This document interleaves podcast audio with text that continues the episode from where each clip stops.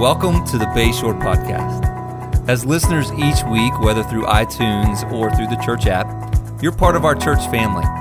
We would love for you to share stories of how Bayshore is impacting your life by sending us an email at amen at bayshorecc.org. As always, you can find all kinds of information and content on our website, bayshorecc.org. There's also our church app, which you could download by going to bayshorecc.org slash app. So thanks again for joining us this week, and we hope that today's message is a blessing to you. So we're doing a uh, we're doing a series, starting a series called uh, Mega Transitions. Mega Transitions, and as you know, Can I interrupt you? We do uh, what's that? We do the offering. Oh, we do the offering. Jeremy is the executive pastor. He knows we missed the offering.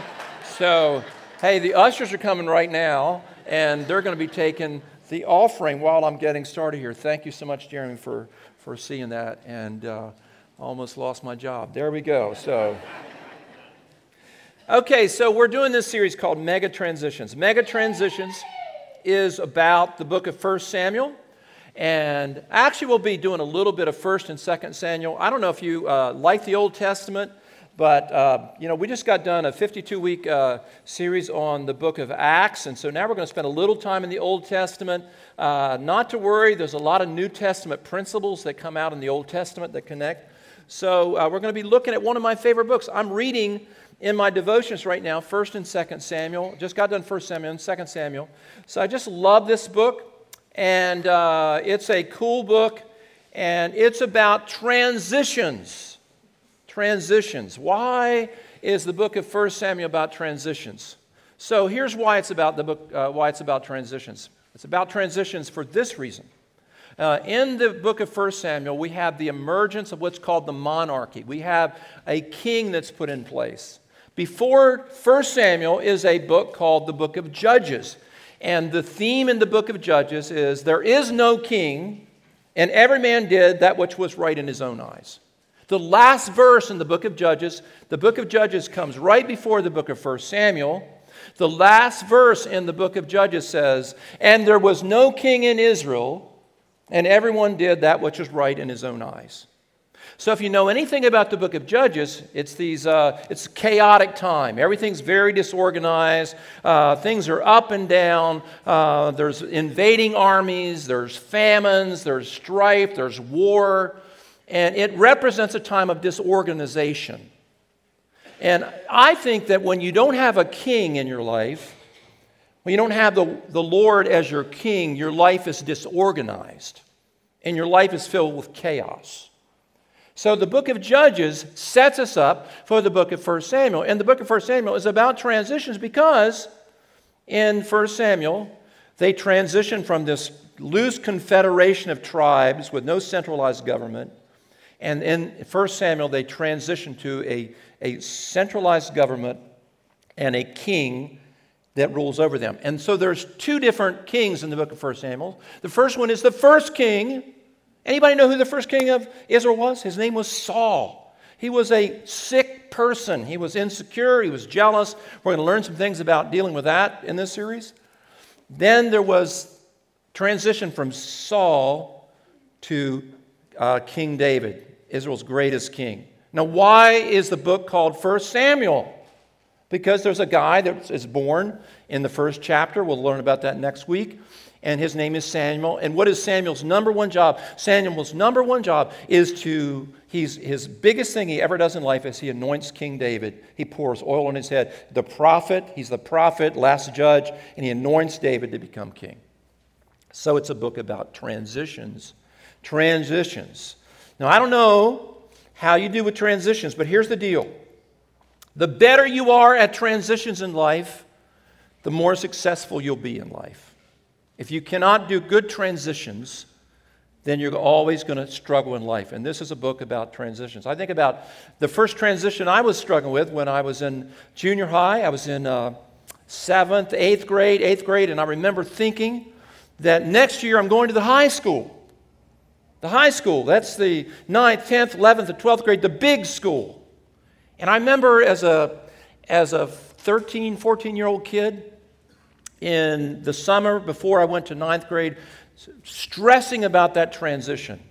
That I was going to go to the big school, had to change classes more, and uh, there was four grades, and it was a bigger school. And I remember thinking about that transition. My granddaughter uh, Nora just uh, left Splash, and now she's going to East Millsboro and kindergarten, full, full-time kindergarten, and she's had a lot of anxiety about that transition and she's crying, doesn't want to go to school. And then all of a sudden she got better, and we found out that she got a boyfriend. she told me, came up to me and whispered in my ear, said, Papa, I'm in love. I said, Nora, you're five years old. You can't be in love, and you will not be in love in Jesus' name. But she's having a good time. She's loving school now. Transitions. For me, I remember transition from singlehood to getting married. You remember that? When you were single, you know, you have a certain way of living when you're single. That's a big transition. And people aren't really good at it sometimes. I wasn't good at it. I was single and I was used to thinking about myself, only myself. Whatever I needed is what I thought about. And I got married, and all of a sudden, I'm in another world. This is a whole different situation because now it's not just me, I have this other person, and I can just be sitting on the couch innocently, get up and get a drink of water and bring the glass back. And Karen said to me, You didn't ask me if I wanted a drink of water. Wow, that threw me off. I just thought I got a drink of water. Now it's more complicated. Getting a drink of water is more complicated because you got to think about somebody else that may drink, need a drink of water. Transitions are really, really tough. And that's why I think it's important the people that are in their late 20s and 30s. Get married. Get married. Get committed to somebody. Life is not a perpetual dorm pizza party. You got to grow up at some point. You got to get married. You got to have some kids, and you got to pay a mortgage. That's part of life. Can you say big amen? See all these like, you know, like living. They're like, you know, come on. You know, that's it was good for me to get married. The reason it was good for me to get married, I got married young, really young. Karen got married young. We got married, and it was good because it taught me about the world not being about me, learning to serve. And you know, I remember when first time Karen got the flu. She got the flu, and she we were living in Florida. We were in college, and we had shag carpet. Does anybody remember shag carpet? Karen got the flu, and she threw up on the, on the, on the shag carpet everywhere, and it was yellow shag carpet, and there was vomit on it. And I remember when I got sick, when I was a kid, my mama, she put a little wet rag on my forehead and she would wipe my forehead as I was throwing up and she would clean up every, every mess. And I looked at Karen and I looked at the mess. and I said, Where's mama now? Where is mama now? I found out I was mama. It's my job. That's a big transition. Transition from singleness to marriage, and God designed it. God designed that we get married and that we take responsibility and that we learn how to care for somebody else, and it's time to do that in our culture. For heaven's sakes, come on with it. Then you go from singleness to marriage to having kids. How about that little transition there? Having kids. Listen, kids don't care anything about you. They don't care anything about you. God has put kids into this world and people that are ordained to have kids. God has put kids in this world to teach you how to kill yourself for their, ha- for benefit.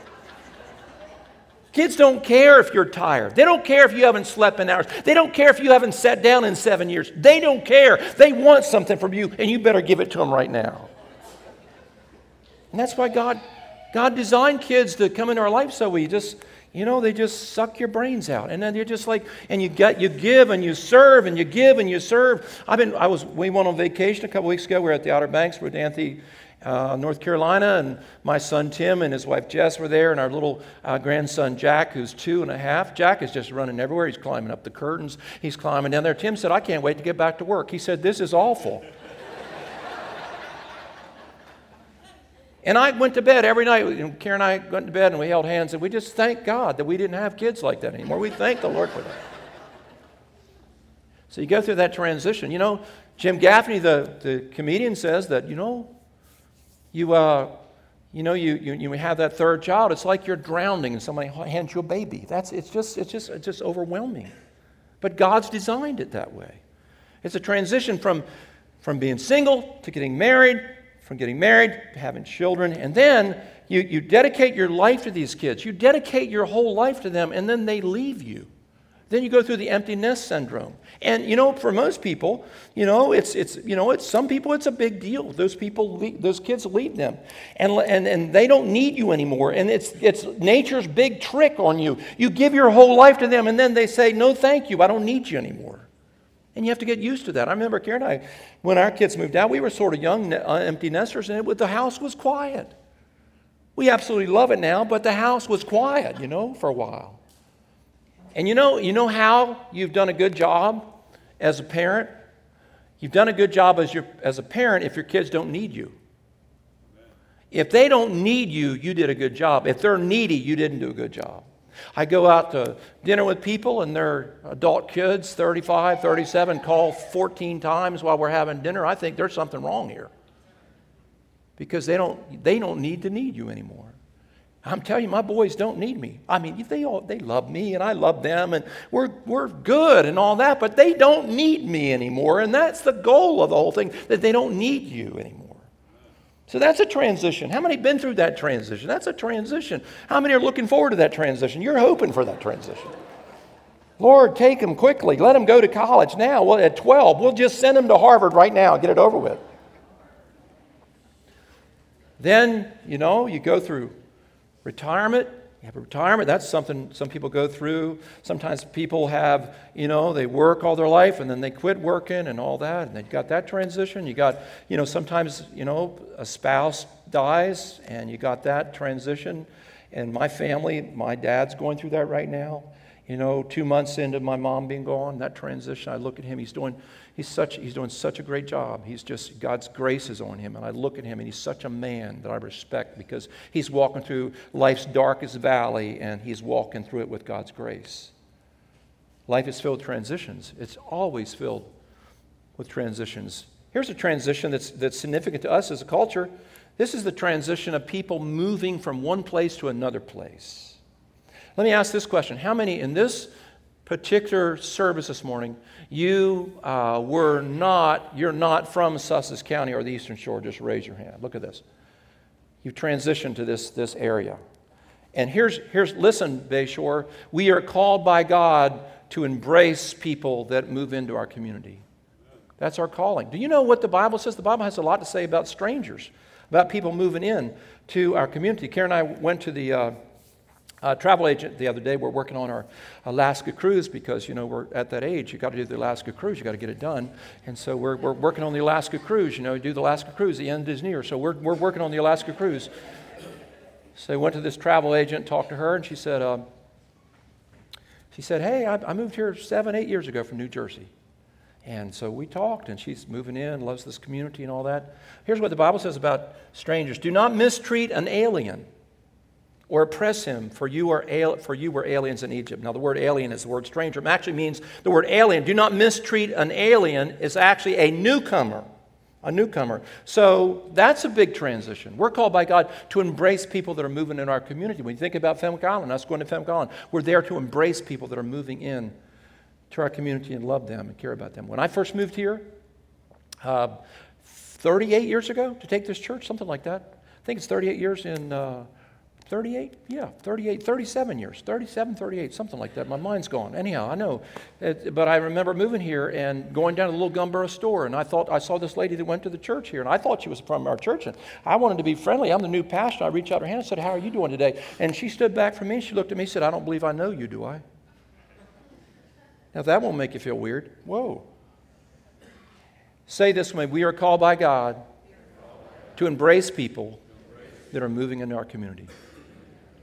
We're called by God to do that. So that's a, that's a transition. The Bible says, don't forget to uh, entertain strangers because sometimes you've done that, uh, angels unaware. Do not forget to entertain strangers. Hebrews 13 22. Do not forget to entertain strangers, for by doing so, some people have entertained angels without knowing them. And the word strangers there is the word philos and xenos, and the word xenophobia comes from that. You know what xenophobia means? Xenophobia means to be fearful of strangers or foreigners. Say, say, lift up your hand right now and say, We are not xenophobic at Bayshore. So that's a transition. Transitions. Transitions. It says this uh, James Clear wrote this uh, little quote. James Clear wrote a great book called Atomic Habits. James Clear says Major life changes, moving to a new city, starting a new job, ending a relationship, getting married, having kids will often make life harder for the first hundred days before improving. This is not always true, but it's a nice reminder that experiencing early struggles doesn't mean it's a bad choice. So there's always a difficult, there's always some discomfort with transition, always some discomfort with transitions. So that is a good thing. Discomfort means we're growing. Discomfort means that we're, we're making some progress. And I remember when I was uh, learning to drive, my first car, how many remember your first car? My first car was a 1969 Chevrolet Nova. I may have a picture of a Nova here. Uh, that's, a, that's a 1969 Chevrolet Nova. Now, mine didn't look near that good. Mine was white and it was four door, and it didn't look, and the wheels weren't that cool. But uh, that was my first car, and it was, a, it was a column shift. It was a three speed. So it didn't have the, the cool, you know, four speed in the floor, but had column shift. So first gear was down here, second gear was up there, third gear was down here, reverse is way up here. And I had to learn how to shift that car. And I remember the first time I went up that, there's a hill in Seaford coming up on High Street. Uh, if you come from Blades, and there's a hill, and I remember being on that hill with a clutch and trying to get the gears to work right. Transitions requires some skill, and you, learn have to, you have to learn how to be successful in transitions. But say this with me transitions equal change, and I cannot change without experiencing change. So when you're going through a change, God is changing you. When you're going through a change, that's God's environment to change you, to help you to grow.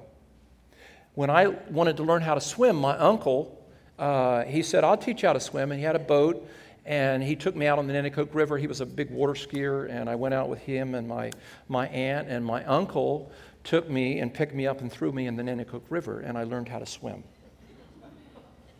It's amazing how a new environment will give you new skills. So, a new environment that God puts you in God uses that to give you new skills. So transitions are growth opportunities. So in the book of 1 Samuel, the great transition is, is they have a king. They have a king. And in the book of 1 Samuel, Samuel the prophet, the book of 1 Samuel is named after the prophet who anointed King David. And Samuel realizes that Saul is not going to do it. Saul is bad. Saul's not good. And so he leaves. God says to Samuel, quit mourning over Saul. Sometimes you got to quit mourning over some relationships that are done. Quit crying about Saul. Go and anoint David. And he goes to Bethlehem to anoint David. And he goes there and he anoints David. And as he anoints David, he, uh, you know, God begins to do something new in, uh, in, in the nation of Israel. And what's interesting about David, it, let me read to you 1 Samuel 16 1. The Lord said to Samuel, How long will you mourn for Saul since I have rejected him as king over Israel? Fill your horn with oil and be on your way. I am sending you to Jesse to Bethlehem. I have chosen one of his sons to be king. So, this is the pivotal verse in the book of 1 Samuel. i am calling you to anoint the son of Jesse as a king. So the transition is from disorder to order under a king. And the thing about David being anointed as a king is this here's the significance of it David is a figure or a shadow or a type of Jesus. David in the Old Testament is a picture of the coming king who's Jesus. The first verse in the New Testament the first verse in the New Testament is Matthew chapter 1. And Matthew chapter 1, do you have that? Matthew chapter 1, uh, it says, it's the genealogies there. I'll find it here in a second here.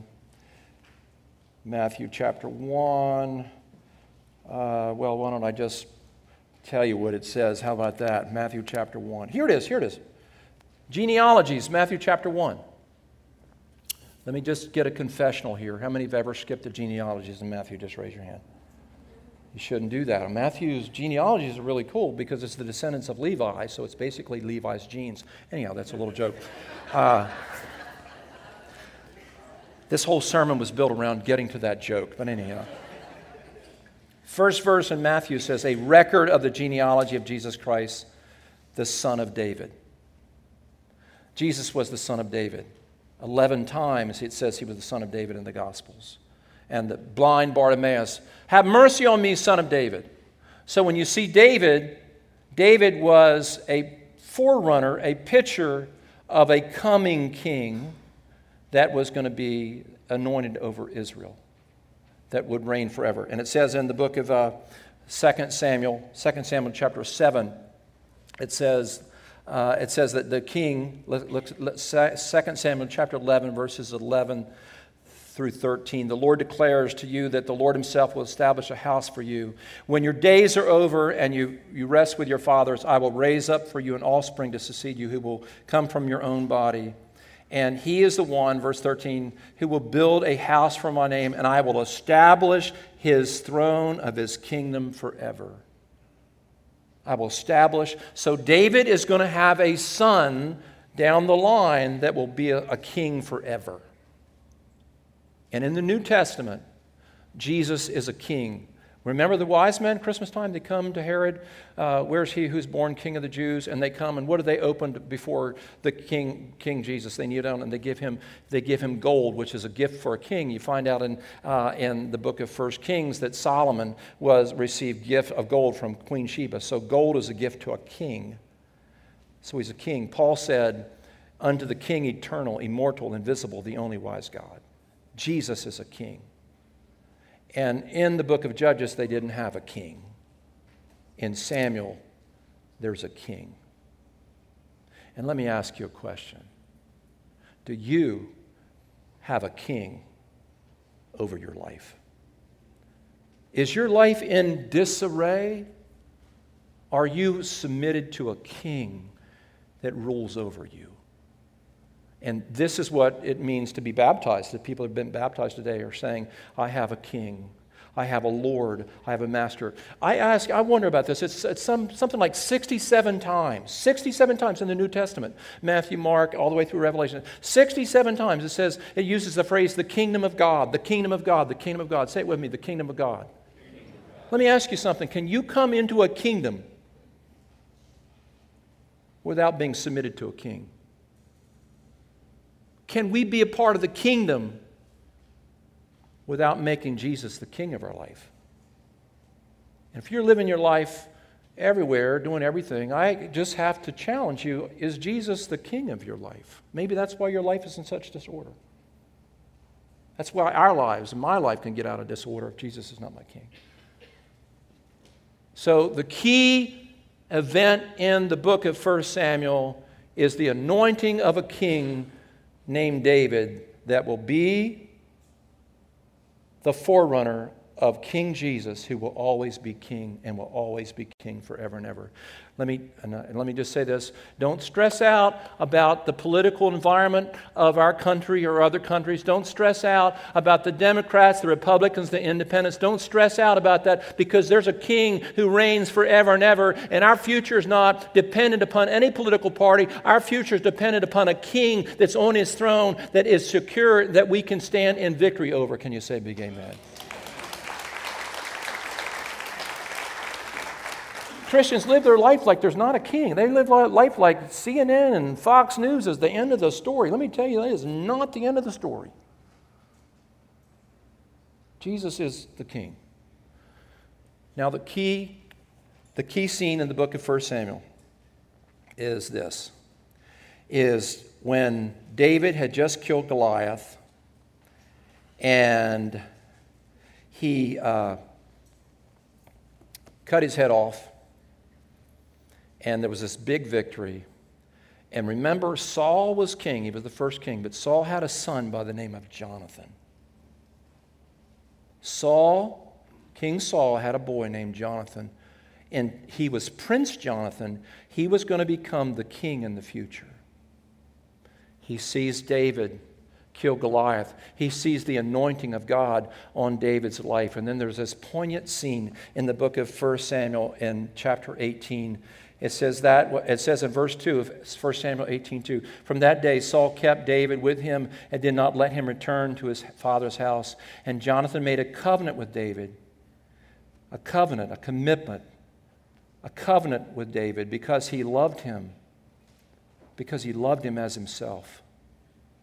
Jonathan took off his robe, verse 4. Jonathan took off the robe he was wearing and gave it to David, along with his tunic and even his sword, his bow, and his belt. So Jonathan sees the anointing of God on David. And Prince Jonathan, he's going to be king. He takes off the robe of a prince, the forerunner of a king, and he gives it to David. What does that mean? What that means is, is he knows that he's not to be the king, but David is to be the king. And he gives up the right of his life to be king, to call the shots, to be in charge and he gives it to the one who will be king. To become a Christian means that you take off your kingly robes and said, You're going to rule your life. You're going to do your thing. You're going to maneuver your own decisions. You're going to do whatever you want to. You take that off and you give it to Jesus and you say, Jesus, you're my Lord. You're my king. I submit to you. You're going to be the king. I bow to you. And I give you my weapon. You notice he gave him his sword? You will use for a sword. Use the sword to defend yourself. When you make Jesus the Lord of your life, you give him the sword. You don't have to defend yourself anymore. You don't have to defend yourself to the world. You don't have to defend yourself to your enemies because Jesus is your protector. And let me ask you a question Have you taken off your royal robe and have you given it to Jesus to be your king? That's what people are going to be doing today. They get baptized. They're going to say, hey, I'm not in charge anymore. Because when we are in charge of our life, we goof our life up so bad. When we make Him Lord, everything comes in to order. Comes in to order. What does that mean? It means when you come to a crossroads in life, Yogi Berra says, when you come to a crossroads in life, take it.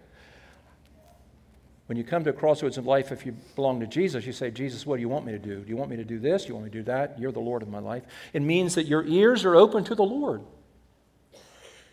In the Old Testament, Exodus chapter 21, when a Hebrew slave decided he did not want to be away from his master and he didn't want to leave his master, he loved his master, he could go to the Hebrew slave and say, you know, seven years he was supposed to go, and he said, hey, I don't want to leave, I want to be under your rule.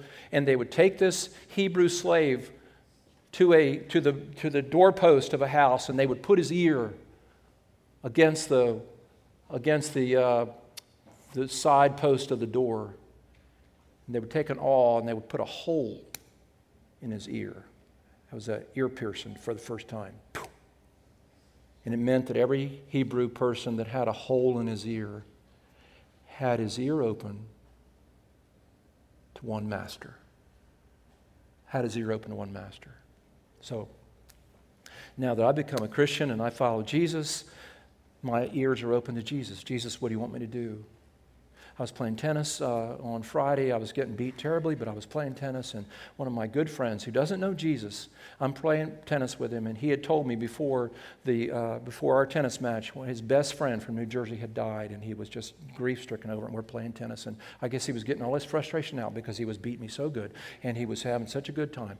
And I'm sitting there playing him. We're almost to the end, and the Lord tapped me on the shoulder and said, "I want you to pray for your friend before you leave this tennis court." And and so my friend who doesn't know Jesus and doesn't know about much about Jesus, I just said to him, Hey, can I pray for you?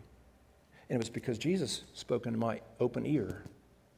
I want you to do that. So I, tennis court, nobody was around. I didn't embarrass him. I just, I prayed for him and asked the Lord to comfort him, Holy Spirit to comfort him. He doesn't know the Holy Spirit. He doesn't know who Jesus is. I just prayed for him. And you know when we got done praying, he gave me a big hug. He don't even know what that was all about, but he was touched by that experience. Say it with me, to follow Jesus means to listen to Jesus and do what he wants you to do. So was riding, I'm going to end with this. I'm five minutes over, so I'm going to end with this. Yesterday, I was riding my bike at the, uh, I parked my bike at, I parked my car at, my truck at the uh, Lewes Library, and I rode the uh, break, I rode the Gordon Pond Trail and then the Breakwater Trail, 15 mile little loop there. And I parked my car, my truck, and I'm, I'm riding through Henlopen State Park, and I'm riding down these little asphalt things, and I'm, I'm, I'm huffing. I got, went up some hills, and I, I got to this one section of road. It was a straightway, and there's this guy on a skateboard in front of me. And he's skateboarding, and he's got one of those long skateboards, and I'm like, passing on the right, passing on the right. And that guy kept, I'm like, I got to get by him, you know? I'm like, I got all this momentum, and I'm trying to get by him, and I'm passing on the right. He kept saying it. And finally, I said it really loud. I knew he had to hear me. And I'm coming up on the side, and he still comes over me. We run into each other, and he didn't fall. I didn't fall. It was, there was some conversation, but it wasn't too bad. And uh, we had this little, he was okay and all that. But you know what? I didn't realize he had headphones on. No wonder he couldn't hear me. He had headphones on. And before you meet Jesus, you got headphones on. You're not listening. You're not listening to Jesus. You're just doing your own thing. But Jonathan said, I want to mention right here, Jonathan said, I'm taking off my kingly robe and I give it to you, David, because you're my king. Would you lift your hands this morning? Would you just lift your hands up and say, Jesus, you're my king. You're my Lord. You're my master. It doesn't matter if you've been a Christian 20 minutes, you've been a Christian 20 years. Your fundamental walk with Jesus is Him being Lord of your life and everything that He asks you to do. He loves you. He cares about you. Kyron's coming, the team's coming. And we're going to get ready for some baptisms. And uh, would you just say this with me? Jesus, you are Lord of my life. I surrender to you and I celebrate that I'm not to be king, but you're to be the king of my life. Now, I just, as the Holy Spirit's just moving right now, as, as the musicians are playing softly, if there's been disorder in your life, sometimes disorder is because of your own choices of being the Lord of your life, just say, Lord, I just, I just refuse to be the Lord of my life anymore, and I make you Lord of my life. I make you Lord. Make you Lord in my life. Amen.